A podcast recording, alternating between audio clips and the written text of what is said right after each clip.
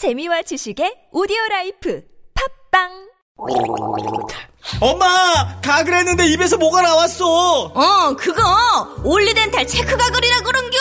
지금 쓰고 있는 가글 사용 후 확인해 보셨나요? 무색소, 무알콜, 무계면 활성제의 올리덴탈 체크 가글은 쉽게 나온 입안의 이물질을 눈으로 확인할 수 있습니다. 딴지마켓에서 판매 중입니다. 한글도 남보다 빨리 깨치고 참 똑똑했는데 갈수록 실력이 뒤처지는 것 같아 걱정이에요. 혹시 초등학교 교과서 본 적 있어요? 어려운 어휘가 너무 많아요. 학교에서는 어휘 개념을 하나하나 설명해 줄 시간이 정말 부족하잖아요. 그럼 어떡하죠? 내 아이의 어휘만큼은 내가 책임져야죠. 어휘 공부의 정성. 초등어휘 삼천, 초등어휘 오천. 검색창에 초등어휘 3천을 쳐보세요. 말투 하나만 바꿔도 인사평가가 달라진다. 그냥 직장인. 팀장님 보고 드릴 게 있습니다. 센스 있는 직장인.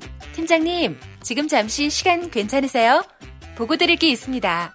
볼수록 기분 좋은 사람으로 만들어주는 메이크업 말투 3단계 전략.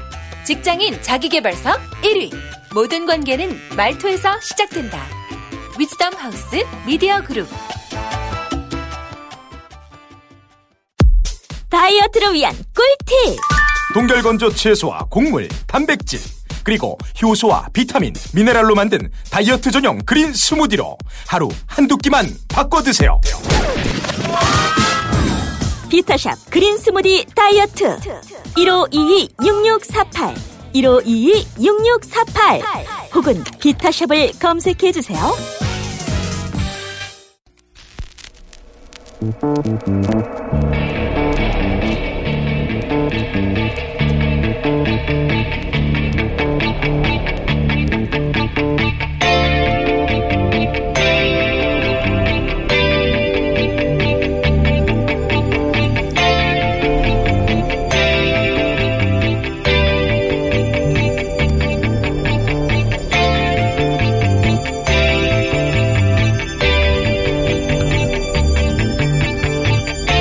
안녕하세요. 김어준입니다. 지난 2005년 워싱턴 포스트는 포드 정부 시절 국가안전보장회의 문서를 폭로했는데 문서에 따르면 부시 정부에서 대이란 강경책을 주도하는 딕 체니 부통령, 럼즈펠트 국방장관이 포드 정부에서는 정반대로 이란 핵산업에 대한 지원과 투자를 주장하고 있습니다. 미국이 원자로와 우라늄을 수출해 돈을 벌려는 거죠. 이후 사이가 틀어진 미국은 이란의 핵개발을 놓고 오랜 기간 갈등하다 2015년 오바마 정부에서 핵 합의를 성사시킵니다. 하지만 새로 들어선 트럼프 대통령은 이란 핵 합의가 잘못됐다며 이를 파기하겠다고 말해왔죠.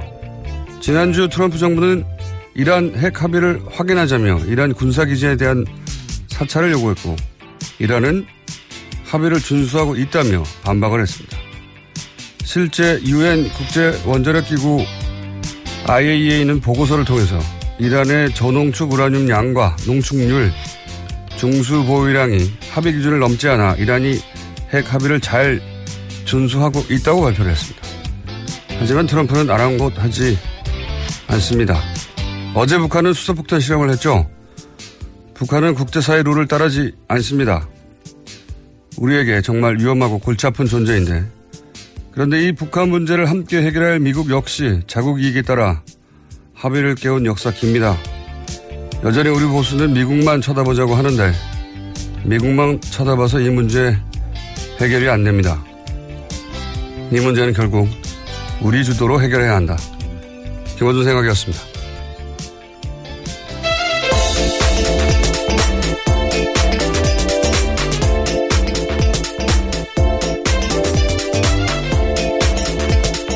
시사인의 김은지입니다. 자, 핵실험을 또 했어요? 네, 어제 대형 이슈가 터졌습니다. 이게 이제 6차 핵실험이죠, 6차 핵실험. 네, 지난해 9월에 5차 핵실험 있었고요. 문재인 정부가 출범한 이후엔 처음입니다. 그렇군요. 자, 규모 5.7의 인공지진. 그리고 여기 대해서 청와대는 어떻게 반응했습니까? 네, 청와대 반응부터 먼저 전해드리면요. 이에 대해서 당연히 용납할 수 없다라는 입장인 건데요. 네, 문재인 대통령은 국가안전보장회의 긴급 소집했습니다. 문 대통령은 북한에 참으로 실망스럽고 분노하지 않을 수 없다라고 밝혔는데요. 또 국제사회로부터 고립을 더욱 가중시키는 실로 어처구니 없는 전략적 실수를 자행했다라고 비판했습니다. 정우영 청와대 국가안보실장은 북한을 완전히 고립시키기 위한 유엔 안보리 제재 결의 추진 등 모든 외교적 방법을 강구해 나가겠다라고 밝혔습니다. 트럼프 대통령이 또, 어, 무슨 성명을 발표한 게 아니라 트윗을 했어요. 또, 여기 네. 대해서. 트윗을 남겼습니다. 어제 저녁이었는데요. 이렇게 남겼습니다. 자신의 트위터를 통해서 북한이 큰 핵실험을 감행했다면서 그들의 말과 행동은 여전히 미국에 대해 미국에 매우 적대적이고 위험하다라고 비난했는데요. 또 그러면서도 한국에 대해서도 언급했습니다. 자신이 말한 대로 한국은 대북 유화책이 통하지 않을 것이라는 사실을 깨닫고 있다면서 그들은 하나만 안다 이렇게 언급했습니다. 또 중국에 대해서도 언급을 했는데요. 북한은 심각한 위협이 되어버린 불량 국가라면서 그들을 도우려고는 하지만 거의 성과를 거두지 못하고 있는 중국에도 창피가 되고 있다라고 비난했습니다. 한마디로 뭐 자기는 다 알고 있었다는 얘기죠. 자기는 잘했는데, 어, 그런데 이제 실제로는 자신도 대화하겠다고 했다가 화염과 분노 얘기했다가 어, 김정은 존경한다고 했다가 다시 또 대화하자고 했다가 이게 이제 얄팍한 이들의 특징이죠. 자기가 분리할 때 자기도 같은 말 했으면서 상대에게 내가 뭘 했어 이러는 거죠. 예. 네, 그래서 미국 내에서도요 트럼프 대통령의 이야기가 두서없다라는 비판이 나오고 있습니다. 그 뉴욕 타임즈도 비판을 했다고 보도가 됐던데. 예. 네, 이 트럼프 트위, 트위터에 대한 내용에 대한 비판인데요. 트럼프 대통령이 문재인 정부에 대해서 부당하게 듣기 싫은 소리를 했다라고 지적했습니다. 그러니까 뉴욕타임스 같은 경우에는요. 트럼프 대통령의 이 같은 인식은 잘못된 것이고 북핵 문제, 문제 해결을 위해서 한미 공조에도 장애가 될 수 있다는 전문가들의 우려를 전달했습니다. 이런 얘기는 미국 내에서 정말 많이 나와요. 예. 저희가 조만간, 그러니까 지금의 북핵 위기는 물론 북한의 책임을 동시에 언급해야 하지만 어, 트럼프가 자초했다는 얘기도 그런 분석도 많이 나옵니다. 자, 여기에 대해서 또 청와대 뭐라고 그랬습니까? 이 트윗에 대해서. 예, 트럼프 대통령 트위터에 대해서요. 우리는 동맹국들과 함께 평화를 통한 한반도의 비핵화를 포기하지 않고 추구해 나갈 것이다. 라는 입장 밝혔습니다. 또 한미 양국은 긴밀한 공조를 바탕으로 북한에 계속되는 도발에 대응해 국제사회와 함께 최대한 강력한 제재와 압박을 가하는 일치되고 확고한 입장을 견지하고 있다라고도 밝혔습니다. 그렇군요. 자, 핵실험은 작년에 두 번 했어요.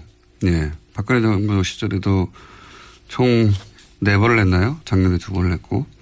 올해 이제 문재인 정부 들어서 처음 하는 건데, 북한이 이제 룰을 깬 역사도 길지만, 오프닝에서 얘기했지만, 미국이 자국 이익에 따라 손바닥 뒤집은 역사도 아주 길어요. 이란 얘도 금방 들었지만, 최근 전쟁을, 어, 또 추가 파병을 한 아프간 탈레반도 미국에 지원을 했거든요.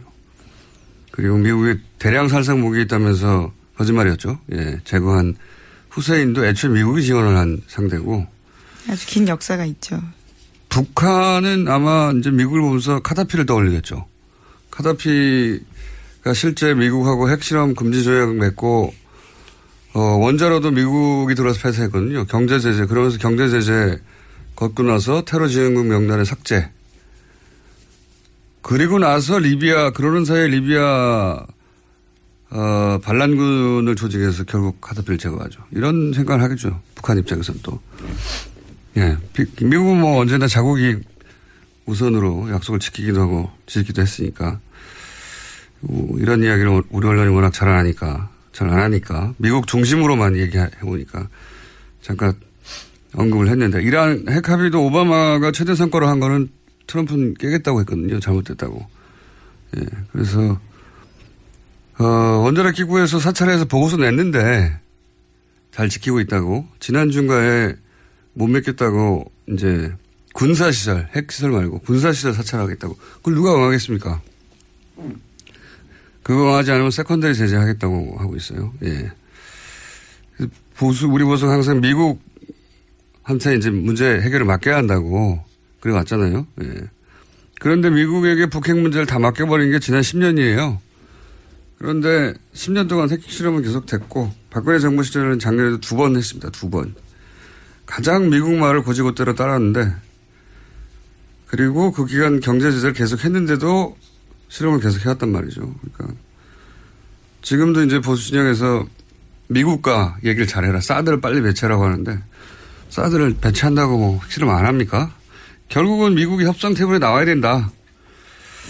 제 생각이지만 우리 정부 역량 거기 집중돼야 된다. 예. 이 문제는 저희가 3부에서 예. 어, 정세현 전 장관 연결해서 다시 한번 짚어보기로 하겠습니다. 자, 다음 수는요. 네, 북한의 핵실험이 있기 직전에 미국 트럼프 대통령은 이번 주 한미 FTA 탈퇴 여부 결정할 수 있다라는 이야기도 했었습니다.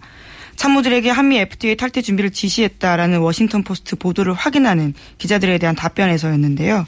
워싱턴 포스트는 트럼프 대통령이 FTA 잔류하면서 일부 조항을 수정하는 재협상을 결정할 수도 있지만 이번 주 공식 탈퇴 절차에 착수할 수 있다고도 보도한 바 있습니다. 트럼프 대통령의 협상 전략은 bluffing인 것 같아요. 이게 그 기업을 할 때는 잘 통했나 봐요. 예. 근데 국가 간에는 이게 잘 안 통하거든요. 왜냐하면 기업은 어쨌든 이해 타산을 따져서 이익이 우선이면 하잖아요. 근데 국가 간에는 이익만 따지지 않거든요. 자존심도 세워야 되고 이 트럼프 방식이 다른 국가한테 통하지 않는 중요한 이유 중에 하나입니다. 항상 이렇게 블러핑을 하는데. 자, 업체 얘기는 근데 워낙 긴 협상이 될 테니까 일단 이렇게 블러핑을 했다. 자, 다음 수는요?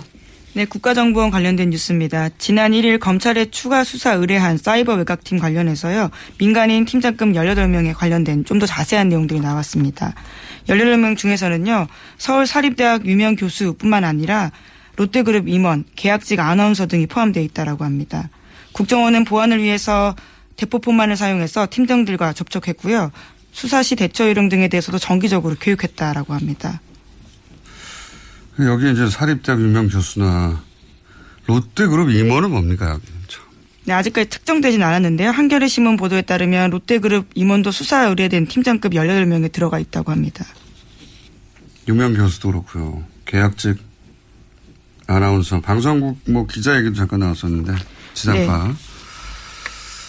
이거 이제 수사가 진행되겠죠. 예.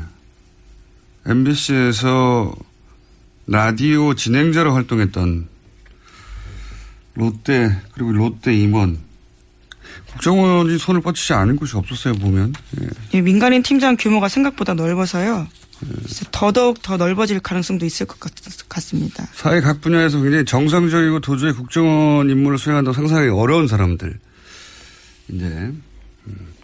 근데 이제 제가 계속 하는 질문은 어, 이렇게 구축한 시스템 을 이명박 정권에서만 가동하고 박근혜 정권에서는 일시에 모든 일을 다 관뒀느냐. 예. 왜냐하면 이런 민간인 댓글 팀원들이 드러나지 않았단 말이죠. 박근혜 정부 시절에도. 들키지 않았는데 스스로 관뒀단 말인가. 예. 이 질문은 계속 전 유효하다고 봅니다. 네, 관련해서 JTBC가 보도한 바가 있습니다. 주말 동안인데요. 최근 국정원 적폐청산 TF가 박근혜 정부 시절 국정원도 친정부 성향의 사이버 댓글 활동 벌인 정황 파악했다라는 겁니다. 그래서 TF에서는요, 박근혜 정부의 국정원 고위 관계자들에 대해서도 국정원법 위반 혐의 적용 가능할 것으로 보고 있다고 합니다. 저는 뭐 박근혜 정부에서도 그 들키지 않았는데 스스로 관뒀다고 보기는 어렵고 계속 지속됐을 가능성이 대단히 높다. 근데 그중 실마리들이 나오는 것 같은데 두 번째 질문은 저는 지금은 안 하는 거 합니다. 지금은 이제 정부 청와대 권력은 바뀌었지만 그 국정원도 국정원장은 바뀌었지만 그 조직은 그대로란 말이죠. 지금 뭐 개편하고 있지만 저는 지금도 댓글 활동의 흔적이라고 보이는 활동을 본 적이 있어요. 규모는 축소됐지만. 이제 이게 그 다음 단계는 지금은 그러면 안 하고 있는가 혹은 최근까지는 안 했는가 예, 여기까지 수사가 되겠죠. 자 다음 순요. 네, 오늘 자정을 시작으로 KBS와 MBC가 총파업에 들어갔습니다. 두 회사 노조 모두 경영진 사퇴와 공영방송 정상화를 요구하고 있습니다. MBC 노조는 오늘 오후 2시에, KBS 노조는 오늘 오후 3시에 파업 출정식 엽니다. 또 고용노동부의 세 차례 소환 요청에 모두 불응해서 체포영장이 발부된 바 있는 김장겸 MBC 사장의 행방은 나흘째 확인되고 있지 않습니다. 어허.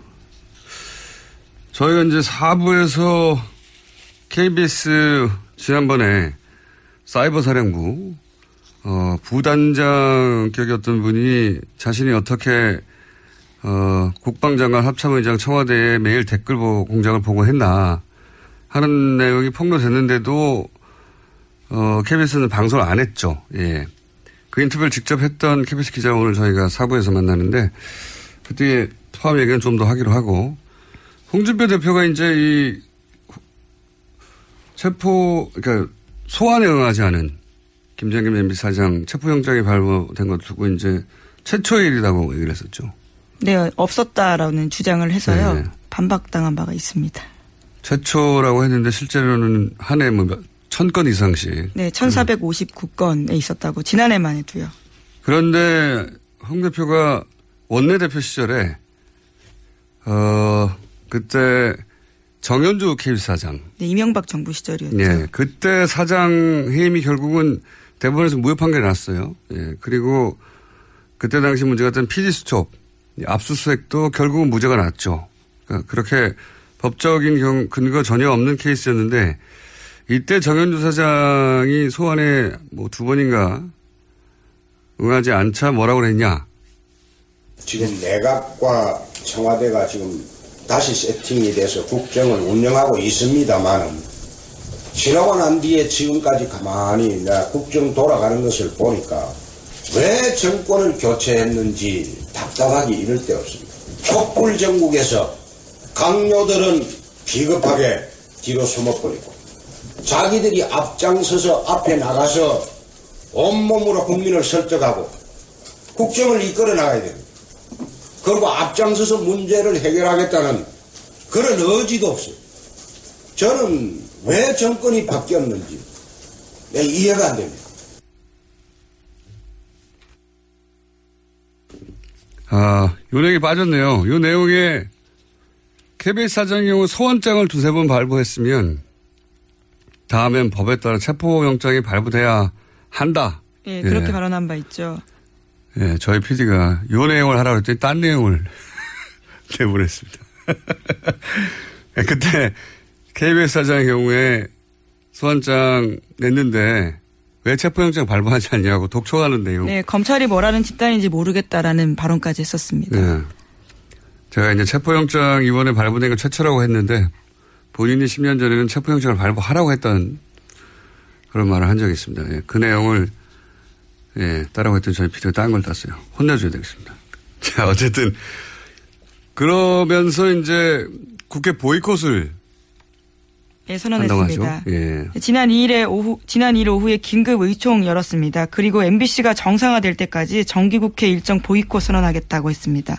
MBC 정상화에 대한 개념이 서로 좀 다른 거죠. 자, 어, 이게 보수에서는 자신들의 심령과 현리를 되돌아봐야 돼요. 애초에 자기들이 뿌린 씨앗이거든요. 그때 방송국의 구성원들이 다 반대하는데 밀어붙여서 사장과 임원들 갈아치운 거잖아요. 그리고 이번에는 방송국 구성원들이 그렇게 이제 꽂아둔 사장 임원들을 더 이상 인정할 수 없다고 90%가 넘는 구성원들이 찬성해서 파업을 하는 겁니다. 경우가 완전히 정반대인 거죠. 예. 구성원들이 반대하던 그런 방송 장악을 했던 당사자들이 그렇게 꽂아둔 대표를 이제 어, 바꾸고 도로 정상으로 돌아가겠다는 어, 방송국의 사람들도로 거꾸로 방송 장악하는 거라고 하는 이건 적방한 하장도 정도껏 해야죠. 자, 그런 일이 지금 있습니다. 현재 예, 정기국회 보이콧에 대해서는요 민주당뿐만 아니라 국민의당, 바른정당까지도 비판하고 있습니다. 알겠습니다. 자 그리고 벌써 시간이 다 됐네요. 어, 제목 정도 체크하고 넘어갈 수 있을 것 같습니다. 네, 청와대 이 부속실에서 전자문서 나왔다라는 사실을 말씀드린 바가 있는데요. 이에 대해서 검찰이 조사 착수했다라고 합니다. 전자문서. 9천 건 넘게 아, 9천 건. 넘게 예. 나왔던 예. 종이가 아니라 전자문서 공개 폴더에 있던 그게 이제 검찰이 조사에 착수했다. 이 중에 이제 국정농단 재판에 활용될 것도 있겠네요. 예. 네, 블랙리스트 관련된 것들이 있다라고 청와대가 이미 밝힌 바가 있어서요. 알겠습니다. 예, 잠깐 시간 조금 남았는데 지난주 뉴스 중에 저희가 어, 짚지 못한 거 하나 얘기하고 가자면 지난주 월요일에 중국 인도 병력을 철수했어요. 네. 왜 인도하고 중국이 어, 국제뉴스로도 아, 몇번 네. 다뤘는데 네, 분쟁 관련돼서 말씀드린 분쟁 적이 대치하고 있죠. 있다. 뭐 전쟁 난다. 우리나라 언론에서 계속 보도했는데 어 그게 결국 긴장 해소되니까 제대로 이제 크게 보도가 안 돼서 브리핑에서 다루지 못했는데 전쟁이라고 계속 보도했잖아요. 예. 저는 이거 전쟁 안 난다고 얘기했고 핵 어, 보유 이후 양쪽 다 예. 군사대국 세계 3, 4위가 전쟁하면 지구 멸망합니다. 전쟁 안 난다고 했었는데 이게 왜 이런 일이 벌어졌고 예, 왜 풀었느냐 어, 그 얘기가 없어서 잠깐 하고 넘어가면 중국은 이 지역에서 분쟁을 일부러 일으킨다고 하는 분석이 있어요. 무슨 얘기냐면 중국이 자신이 원할 때마다 이 지역에서 일부러 분쟁, 긴장을 유발시켜가지고 티벳, 티벳에 대한 자신들의 지배권을 인도에게 확인시키는 거다. 이게 중국 이전에 인도가 티벳에 대해서는 영향력을 가지고 있었거든요. 오랜 세월. 그게 1940 몇 년입니까? 9년인가에 넘어갔는데 중국에. 올해 봄에 그 인도 한 관료가 고위 관료가 TBS는 중국 일부가 아니라고 발언한 적이 있어요. 예. 그거 벼르고 있다가 인도 수상이 트럼프 정상회담 하기 직전에 이 북경 문쟁을 또 일으킨 예, 거죠. 그랬죠. 예. 그리고 그게 이제 전쟁이 안 날 것이 뻔한 것이 양국 다 군사 대국이기도 하지만 이제 브릭스 회의가 있단 말이죠. 인도하고 중국이 만나야 되는 어젠가 있었죠. 예. 네, 어제 시작했습니다. 브릭스 정상회담에 인도 수상이 와야 돼요. 그래서 그 직전에 그 지, 전주에 해결 지은 거고 외교라는 게 뭐 이런 거죠. 예. 보수는 맨날 북한 얘기 나오면 때려보시라고 그러는데 어, 그렇다고 10년간 자기들이 집권했을 때 때려부셨습니까? 아무것도 없었지. 확성기만 들었지. 어쨌든 중국 인도도 국경 분쟁하고 막 전쟁 난다고 하고 동시에 경제 협력하고 미국과의 관계도 상호 견제하고 그렇게 하는 게 외교고 그게 그렇게 복잡한 거죠. 북핵 문제도 마찬가지입니다. 힘으로 막 누른다고 그냥 해결되나요? 지난주에 있었던 어떤 주변국 주요 뉴스인데 그냥 넘어가서 예, 지난주에 노치 뉴스로 잠깐 브리핑을 했습니다. 자 여기까지 하겠습니다. 시사인의 김은지였습니다. 감사합니다. 모닝똥? 제겐 사치였죠. 내가 토끼인지 토끼똥이 나인지 내가 변을 본 것인지 변을 당한 것인지 나는 바나나이고 싶다. 간혹 구렁이이고도 싶다. 미궁 대장사랑! 빅동의 추억 미궁 대장사랑이 찾아드립니다. 혈중 콜레스테롤 개선과 배변 활동에 도움을 주는 건강기능식품입니다. 검색창에 미궁 대장사랑 미궁 장사랑 이름 바꿨어요. 프로바이오틱스 12종 추가. 미궁 대장사랑. 골반 잡자 바로 잡자 바디로직. 허리 통증 바로 잡자 바디로직. 몸매 교정 바로 잡자 바디로직. 자세가 좋아지는 골반 교정 타이즈 바디로직. 검색창에. 골반 교정 바디로직 삐딱한 남성 골반 허리에도 역시 바디로직입니다. 바디로직의 효과를 못 느끼셨다면 100% 환불해드립니다. 자세한 환불 조건은 홈페이지를 참조하세요. 아, 또 떨어졌어. 너 또 입사 시험 봤어? 아니, 차량용 핸드폰 거치대 말이야. 여러 개 사봤는데 실패의 연속이야. 떨어지고 시야 가리고 운전석에서도 멀고 뭐 좋은 거 없을까? 싼 것만 찾으니까 그렇지. 제대로 된 거 하나 사서 편리하게 쓰는 게 더 낫지. 그런 게 있어? 그럼 있지. one, two, three 할 때 two. 힘 세다 할 때 힘. 투, 힘. 투 힘? 두 배로 힘이 세다는 건가? 네이버 검색창에 투 힘을 검색해 보세요.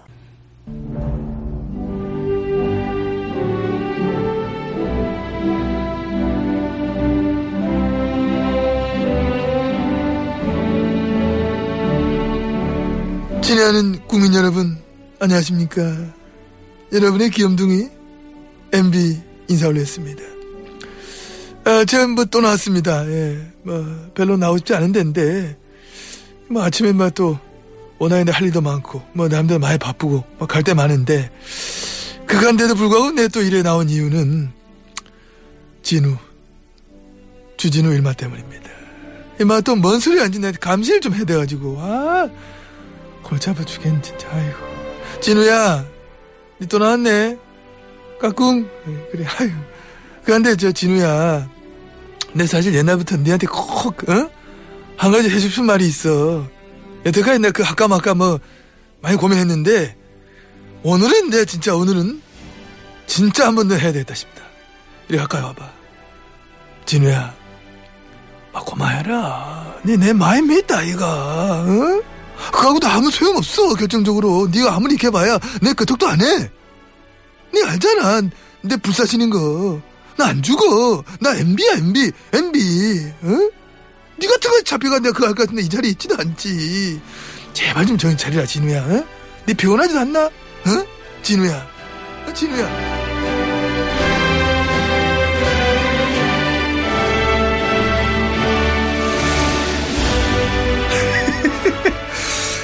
네.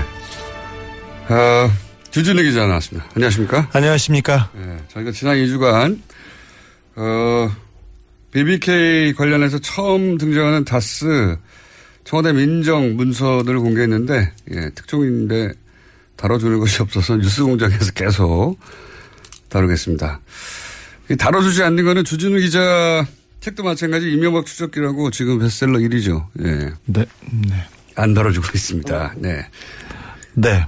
저기 7일 날 어, 이명박의 비자금을 추적하는 다큐멘터리 영화 저수지 게임이 개봉되는데 어, 이 또한 안 달아줄 것이라고 생각됩니다. 확실합니다.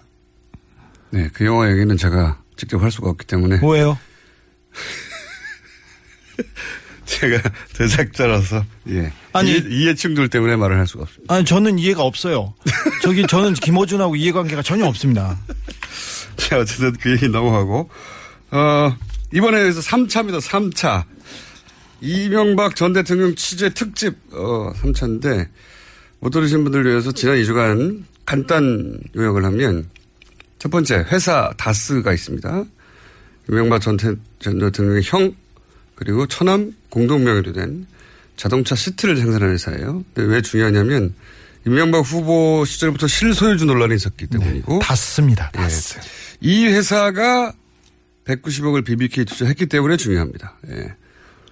그러니까 이, 이 다스가 결국 BBK 주인이 되는 격인데. 그렇습니다. BBK는 마지막에 옵셔널 벤처스라는 회사가 됩니다. 이 옵셔널 벤처스에서 뭐 BBK죠. 결국은 주가 조작을 해서 천억 가까이 손해를 투자한테 입히고 대표 김경준 씨가 380억 대를 횡령하고 미국으로 갔다. 이 사건을 BBK 사건이라고 합니다. 그런데 세 번째, 김경준 씨가 미국으로 가기 전에 이명박 전 대통령 가까운 투자자 돈은 다 돌려주고 다스에는 190억 중에 50억만 돌려주고 140억을 안 돌려주고 가요. 이게 나중에 다스와 김경준 씨 그리고 옵셔널 투자자와 김경준 씨 사이에 소송의 빌미가 되는데 140억을 내놓으라고. 다스와 김경준 씨 소송은 김경준 씨가 이기고 네. 그리고 옵셔널 투자자와 김정준 씨 소송은 김정준 씨가 집니다. 그런데 이 140억은 소송에 진 다스가 가져갑니다. 미스테리한 일이. 이명박 전 대통령 재임 기간 벌어진 미스테리한 일이죠. 소송에 진 쪽에서 140억을 가져갔다. 다스는 한 번도 이긴 적이 없습니다. 네. 왜 이런 일이 벌어졌냐를 이제 주진 기자가 오랜 시간 추적을 하다가 그 이유를 추정할 수 있는 문서들을 입수해서 2주 전부터 어, 공개를 해왔습니다. 2주에 걸쳐 폭로한 문서들을 간단 요약하면 어, 다스 회의록이 나왔는데 회의록은 언제 어디서 누가 참석해서 회의를 했다 이런 내용인데 다스의 문서예요. 뜬금없이 LA 총영사가 여기 등장을 합니다. 네. 김재수입니다. 예. 이름이 참 기억하기 좋습니다. 이분이 네. 어, 해외 동포 출신으로 처음 재공관장이 된 분인데 원래 BBK 변호사였다. 네. 이명박 네. 측 BBK 측 변호사였습니다. 그러니까 사기업 소송에 외교관이 참석을 했다. 이런 문서고요. 그리고 또 LA 총영사 검토 뭐 이런 문건이 나왔는데 이건 이제 청와대 민정에서 작성한 겁니다. 네. 민정의 민정의 BBK 담당하던 분이 만들었습니다. 민정의 BBK 담당하는 분이 있었답니다. 네. 제가 당신이 다스 담당자시죠? 여쭤봤더니 아닙니다. 저는 BBK 담당자입니다. 이렇게 말씀. 라고 말했던, 어, 이 민정에서 좀 전에 언급한 LA 총영사 김재수 씨에게 여러 사항을 검토하게 한 내용이, 내용이 뭐냐면 뭐 스위스 계좌 얘기도 있고, 김정은 씨는 에리카 김 얘기도 있고, 뭐 미국 구색전 얘기도 있고, 한마디로 140억을 다른 곳에 뺏기지 않기 위해서 여러 가지 사항을 검토하는 내용이죠. 예. 계좌를 동결했다 풀었다 이걸 계속 밤, 어, 어찌할 것인지 지시하는 내용입니다. 그러니까 청와대 민정이 LA 총영사에게 사기업 돈을 돌려받기 위해서 일을 시킨 거예요. 네. 예. 자, 그리고 뭐 무슨 협약서 같은 것도 나옵니다. 이 협약서 내용은 역시 140억을 다스 가져가기 위해서 김경준 씨와 모종의 협약을 해야 한다. 뭐 이런 내용이죠. 네. 비밀리에 해야 된다고 예. 청와대 민정실의 양아무개 씨하고 그리고 김재수 총영사가 같이 그 이걸 초, 초안을 잡아서 지시합니다. 자, 그렇지만 이렇게 합의를 해준 풀려날 줄 알았던 김영균 씨는 140억을 다스로 넘기고도 풀려나지 못했습니다. 네. 본인은 풀려날 줄 알았다고 하는 거죠? 네네. 다스에서도 풀어줄 줄 알았다고 합니다. 김경준 씨와 협상을 중간에서 했던 다스는 140억이 넘어가면 풀려날 줄 알았으나 실제 김경준 씨는 풀려나지 못했어요. 네. 속았다고 봐야죠. 네. 그렇게 생각하고 있죠, 본인도. 네. 자, 그리고 이제 1차 공개한 이 문서들이 부족해서 기사가 안 나오나 싶어서 지난주에 또 추가로 문서를 공개를 했습니다. 다스의 품위서도 가져왔는데, 지난주에는. 이게 뭐냐면 이제 김경준 씨가 감옥에 간 이후에도 다스가 140억을 받아내기 위해서 딜을 한다, 뭐 이런 내용이죠. 네, 그렇습니다. 이런저런 딜. 다스의 담당자 증언에 따르면 이명박 전 대통령은 이제 어, 이 140억뿐만 아니라 이자 50억까지 더 내놔라. 네. 그래서 호통을 쳐가지고요. 다스 이 협의하는 사람들이 굉장히 곤혹스러웠다고 합니다. 네. 190억을 받아내려고 했었다. 네. 예. 한때 동, 동업자죠. 네. 한때 동업자인데 한 사람은 대통령이 되고 한 사람은 감옥에 어, 갔습니다. 감옥에 갔는데 감옥에 간 동업자에게 예, 50억 이자를 더 내놓으라고 했다고 합니다. 어, 이 품위서는 이제 다스가 작성해서 청와대에 팩스로 보고한 문건. 네, 그렇습니다. 예, 원본이었죠. 네. 예. 원본을 팩스를 보낸 당사자로부터 입수를 한 것이고요. 그리고 이제 이런 합의가 이루어지면 영문 비밀 합의서를 작성하게 됐는데 그 비밀 영문 합의서도 문서가 있었죠. 네. 아, 문서가 많아서 요약하던데 기, 요약하는데 기네요. 네. 그리고 또 스위스 김경준 계좌를 청와대 민정실에서 어, 정리해서 다스로 거꾸로 보내준 것도 있죠. 네, 지시사항이었죠. 네. 이 다스가 어찌 해야 되는 건지 여, 뭐 어, 상부에 보고를 하고 청와대에서 지시한 내용이었어요. 예. 품위서는 다스가 청와대에서 보낸 거고 네. 지금 말하는 문서는 청와대가 다스에 내려준 문건입니다. 그러니까 네. 일반인들은 알 수 없던 스위스 계좌 동결 해제 같은 내용 네. 보면서 어, 김경준 씨하고 합의할 때 이런 내용을 참고해라 뭐 이런 내용입니다. 네, 지시사항입니다. 자, 세 번째, 네 번째 문서 역시 다스가 청와대 140억 관련해가지고 보고한 내용들이었고요. 자, 이게 2주, 2주간의 내용입니다. 한마디로, 어, 사기업 돈 140억을 돌려받으려고 청와대 민정과 외교부 라인이 계속 움직였다. 네, 그렇습니다. 검찰도 도왔고요. 예. 그러기 위해서 사건을 담당하던 변호사를 총영사로 임명하고 청와대 민정에도 담당자를 뒀다. 예, 그렇습니다. BBK 담당자를. 그 돈을 그래서 끝내 돌려받았다. 여기서 생기는 의문이 이겁니다. 이명박 전 대통령이 자기 재산도 아니라고 했는데 네. 이렇게까지 할 이유가 뭐냐. 이게 사실은 이명박 전 대통령 재산 아니냐.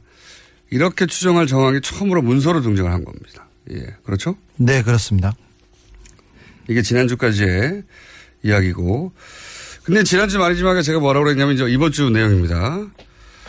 어, 다스가 이명박 전 대통령 형 이상은 씨하고 처남 고인이 됐죠. 김재동 씨 재산이라고 했는데 그래서 이명박 전 대통령 친인척 사랑이 너무 깊어가지고 네. 너 물론 친인척 사랑이 깊다고 해서 이렇게 청와대 민정과 외교관을 움직이면 안 됩니다. 네.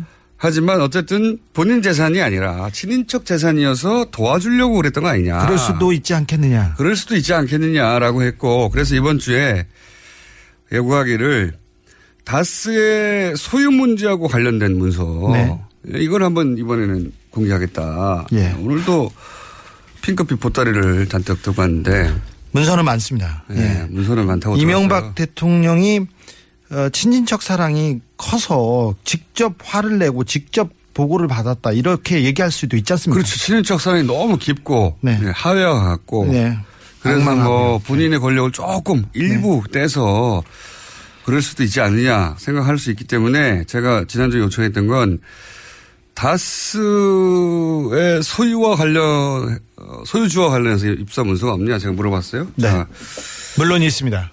제가 이제 문서를 몇 개 봤는데 다스 지분 상속에 대한 검토 이 문건은 뭡니까 이게? 어, 이 문건은 2010년이었습니다. 2010년 2월에 갑자기 김재정 씨, 그러니까 어, 이명박 대통령의 처남인데요. 그때 다스 회장이었습니다. 갑자기 죽었습니다. 돌아가, 네. 돌아가셨죠. 예. 네, 돌아가시자마자 다스 지분을 상속을 어떻게 해야 되는지 상속세 추정액, 그 다음에 재산 상속 리스트, 어, 다스 주식을 어떻게 소각할 것인지 이 내용을 그 정리해서 급히 청와대로 보냅니다. 청와대에서 난리가 났습니다. 김지정 씨가 돌아가시자. 그래서 다스 재산을 어떻게 정리할 건지 보고해 그 정리해서 청와대로 보고한 문건입니다. 이 문건은 청와대로 어, 즉시 팩스로 만들어져 가지고 보내졌습니다. 그 내용이 뭐냐면 저도 보고 있는데 지금 다스 지분 상속에 대한 검토 이래가지고 다스의 단기 순이익이 얼마고 순 자산 가치가 얼마고 주당 가치가 얼마고 뭐 이런 걸 따지는 거예요. 그러니까 내용이 김재정 씨가 사망을 하자 관련 지분 세금 문제 때문에 이명박 전 대통령 쪽에서 난리가 났다. 네. 그런 얘기가 있어요? 아, 네, 아니 청와대에서 난리가 나서요. 네. 긴급 회의가 있었고 그래서 지시를 냈습니다. 어떻게 할 것인지 그래서 보 만들어 급히 회의를 해서 만들어서 청와대로 올린 문건입니다. 아 그렇군요. 다스에서 청와대로 보낸 문건인데 이 내용은 어, 회사 그러니까 김재동 씨 소유의 재산이 어떻게 되는지 네. 그리고 거기에 따라서 얼마를 세금으로 내야 되고 네. 어찌 해야 될지 이 부분도 그렇습니다. 유언 유언이 어떻게 됐는지 그리고 상속 절차를 어떻게 해야 되는지 이런 내용이 있습니다. 그런데 특이한 것은 이 서류 서류 서류에 김재정 씨 부인이나 김재정 씨 아들 이름은 한 번도 등장하지 않습니다.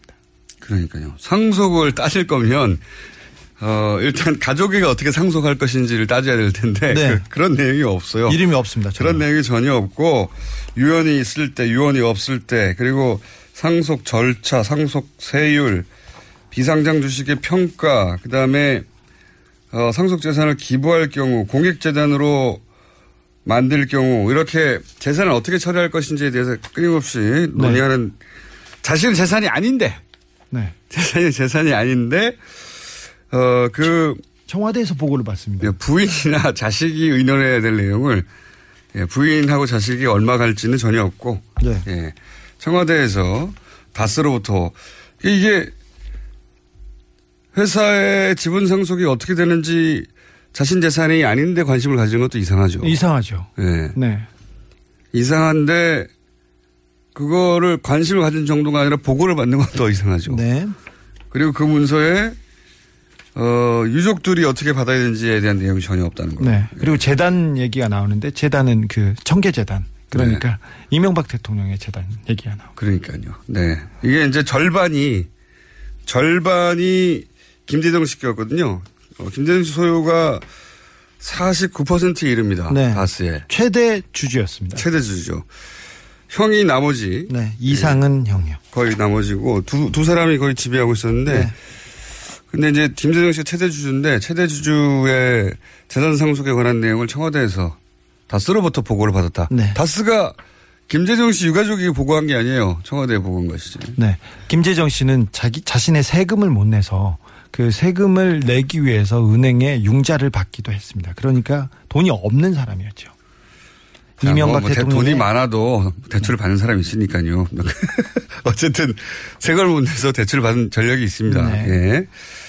자, 이 상속 관련해서 보고한 거 말고 또 거꾸로 청와대에서 이거는 이제 다스가 청와대에 재산 상속 관련해서 어, 이러이러하다고 보고를 한 것이고 청와대에서 다스러 가는 건 없습니다. 청와대에서 내려준 문건이 여기 존재합니다. 고 김재정 회장 상속세 관련해서 김재정 회장에서 상속세 관련 이 그, 서류 형식을 보면 이게 공무원이 만든 아, 서류 지난번 문서가 비슷하네요. 네, 네. 비슷하죠. 그리고 김재정 회장 이 다스에서 만들지 않았다는 게 제목에서 보입니다. 근데 그 내용을 보면 어떻게 하면 이 상속세를 줄일 것이며 어디 재단으로 어떻게 해라 이런 명확한 지시 사항이 담겨 있습니다. 근데 그 결국 다스가 그 세금 처리를 이 지시 사항대로 했습니다. 그렇군요. 여기 두툼한 문서인데 어, 고 김재정 회장 상속세 관련해 가지고 예, 청와대에서 만들어서 내렸다는 문건 네.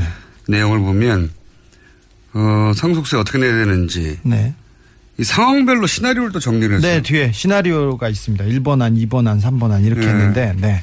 그래서 어찌 할 것인지 했는데, 국세청, 캠코, 그리고 여러 주변 공무원들이 있지 않습니까? 관 기관들이 도와줬어요. 그래서 김재정 그 씨 측, 그러니까 다스 측에서는 어, 상속세를 결국은 세금, 상속세를 결국은 주식을 통해서 주식을 낸, 주식으로 냅니다.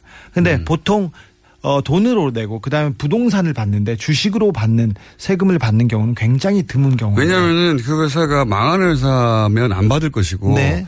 잘 나가는 회사면 그게 더 같이 커질 수 있는데 그걸 왜 냅니까? 그래서 안 이루어지는 건데 그죠? 네. 근데 이번 그 김재정 씨 상속세 관련해서는 주식으로 냈어요. 네. 이게 왜 주식으로 나간 겁니까? 이, 이 부분에 대해서는 그 돈이나 부동산으로 내면 그 재산 출처가 이렇게 파악되기 때문에 결국 회의 끝에 주식으로 그냥 대납하는 걸로 결론을 내렸다고 합니다. 그러니까 김재정 씨 재산이 차명이라는 의혹이 다시 제기될까봐. 네. 이거는 청와대에서 그 결론을 내려서 뭐 다스에 지시한 내용입니다. 아, 그러니까 이제 상속세를 내긴 내야 되는데 네. 김재정 씨가 소유하고 있던 부동산이나 혹은 현금 네. 확보가 되면 출처를 따지게 되고 그러면 어, 출처가 파악이 되게 되고 그 과정에서 파악될 네. 수도 있고 그래서 김재정 씨 재산이 차명일 수 있지 않느냐는 의혹이 제기될까봐 아예 주식으로 납부한다. 예, 그렇습니다. 네. 그 결론에 도달하기까지 여러 가지 시나리오가 검토된 문서가 이거다. 네, 네. 어, 이 다른 문건이 내려진 문건이 있는데요. 각 대안별 상황표가 있습니다. 네. 그 군사 작전하듯이 했어요 네. 보니까. 네, 국방부에서 만든 것처럼 보이는데요. 어, 이, 이럴 경우, 어, 뭐, 여기 연장이 안 될 경우 세금을 어떻게 하고, 뭘 그 국세청에서 안 받을 경우 어떻게 하고, 이런 내용이 담겨 있습니다. 대안이 8개나 있어요. 대안 1, 대안 2, 대안 3 네. 해가지고 그래프로 쫙 그려서 상황표를 만들었습니다. 아, 이거 실력 있는 사람이 많네. 네, 그거는 뭐, 저기, 관계를 정확하게 파악하고 있지 않으면, 어, 정, 그 전혀 알 수 없는 내용들입니다. 보통은 대안 1, 2 정도는 나올 수 있는데 대안 8까지 나와 있어요. 대안 8까지 나와 있는데 대안 8까지 간 이유 중에 하나는 보니까 결국 세금을 얼마나 덜 낼 거냐 이런 얘기네요. 네. 대안 상황을 시나리오별로 정리하고 그 다음에 대안을 요약한 그런 서- 서류도 있습니다. 아, 여기는 대안 두 개는 어, 배제되고 여섯 개만 나- 살아남아가지고 예, 대안 여섯 개를 각각 진행할 경우에 장점과 단점 그리고 야, 자세하네요. 네. 연평균 납부액이 얼마고 하여튼 돈에 관해서 굉장히 꼼꼼하게 네. 서류가 작성돼 있고요. 그 눈길을 끄는 게 이게 있어요. 문서 중에 어, 상속 재산 파악 및 세액 계산의 한계라고 하는 별도로 어, 강조된 박스 문구가 있는데 뭐냐면 상속 재산은 상속인만 한다. 네. 그러면서 어 2007년 대선 당시 언론에 보도된 주식과 부동산만으로 상속 재산을 평가하라. 하라. 네. 그러니까 이게 무슨 얘기냐면 김재정 씨 재산을 너무- 다 알기가 어렵다. 너무 많은데. 네, 다 알기가 어렵다. 그러니까 대선 때 언론에 공개된 것만 네. 가지고 상속세를 내자. 이런 얘기가 여기 있습니다. 재밌는 내용이네요. 네. 예. 가족이 쓴 거나 그리고 그 회사에서 만든 걸로는 전혀 보이지 않는 내용들입니다. 자, 그리고 나서 또 문서가 있습니까? 또 있습니다. 어, 상속에 관한 사항이라고 해서 김재정 씨 명의로 된 어, 부동산 현황이라는 표입니다. 어, 김재정 씨 명의로 된 그 부동산 현황을 청와대에서 파악한 부분인데요. 어, 상당 부분이 이명박 대통령의 차명재산으로 보입니다. 아, 꼼꼼합니다. 이 물, 땅이 많았네요. 네. 김재동 이렇게 상속에 관한 사항 해가지고, 어, 대지 전답 건물 등등 공제시가하고 뭐 면적 금액 쭉 해서 정리한 내용이고, 그 김재정 씨, 김재정 전 회장의 명의로 된 재산들, 어, 부동산과 동사를 정리하는 거네요. 골프장 연구부처에도 엄청나게 많습니다. 그 리스트고요. 또 몇개 어, 보여드릴까요? 너무 많이 보여주면 지금 어렵지 저만? 볼게요, 저만. 어, 이 부분은 어, 다스의 차명 재산들입니다. 차명 계좌들과 차명 아, 재산들이 그러니까 이게 CD하고 어, 이거 굉장히 자세하네. 네. 여러 은행에 들어있는 여러 사람의 이름과 여러 사람 이름 옆에 금액이 적혀 있어요. 네. 그리고, 그게 결국은 다스로 다시 다 모이게 되네. 네, 그렇습니다. 예. 차명 재산들이었습니다. 차명 계좌들이고. 차명 계좌를 의심된다고 하죠. 예. 네. 여러 은행의 예금주와 그 예금주 아래 이름 어 뭡니까 금액과 그 금액을 옮기는 과정이네요. 그거. 네. 이 김재정 씨가 사망 후에 네. 재산을 옮기는 이 부분이 다 청와대에 보고돼 있습니다. 다스의 차명 재산이 차명 계좌가 왜 청와대에 보고돼야 되는지. 차명으로 보이는 계좌. 네. 그러니까 김재정 씨 재산을 정리하는 과정들입니다. 보니까 문서가 다. 네. 세금을 내고 그 다음에 흩어져 있던 재산들의 명의를 바꾸고 네. 그런 문서들이네요. 네, 그렇습니다. 그리고 계좌 그 계좌 리스트에 있는 금액은 예금이 한 120억 정도 되네요. 120억. 이걸 쪼개서 수많은 사람한테 나눠줬다가 예 전부 명의가 변경되는 리스트. 어, 굉장히 구체적입니다. 은행, 이름, 금액, 일자, 원금, 이자. 네. 자 마지막 문서는 뭡니까? 어, 이거는 뭐, 한, 한 직원이, 다스 직원이 그 작성한 그 탄원서 같은 건데요. 탄원서. 네. 탄원서 같은 경우. 내용을 보니까 내용이 이런 내용이 있어요.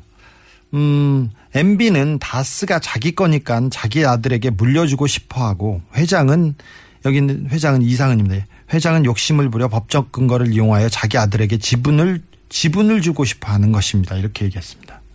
MB 거니까 MB는 자기 아들한테 주고 싶어 하고 회장은 지분을 주고 싶어 하는 이런 내용을 보면 어, 이게 누가 한 진술입니까? 이게 어 다스의 직원인데 어 다스 회장 그러니까 이상은 씨하고 친척처럼 지내 삼촌 조카뻘로 지내던 직원입니다. 그러니까 특수 관계 때문에 다스의 이분 입장- 직접 나오거나 목소리로 나올 수 없어요?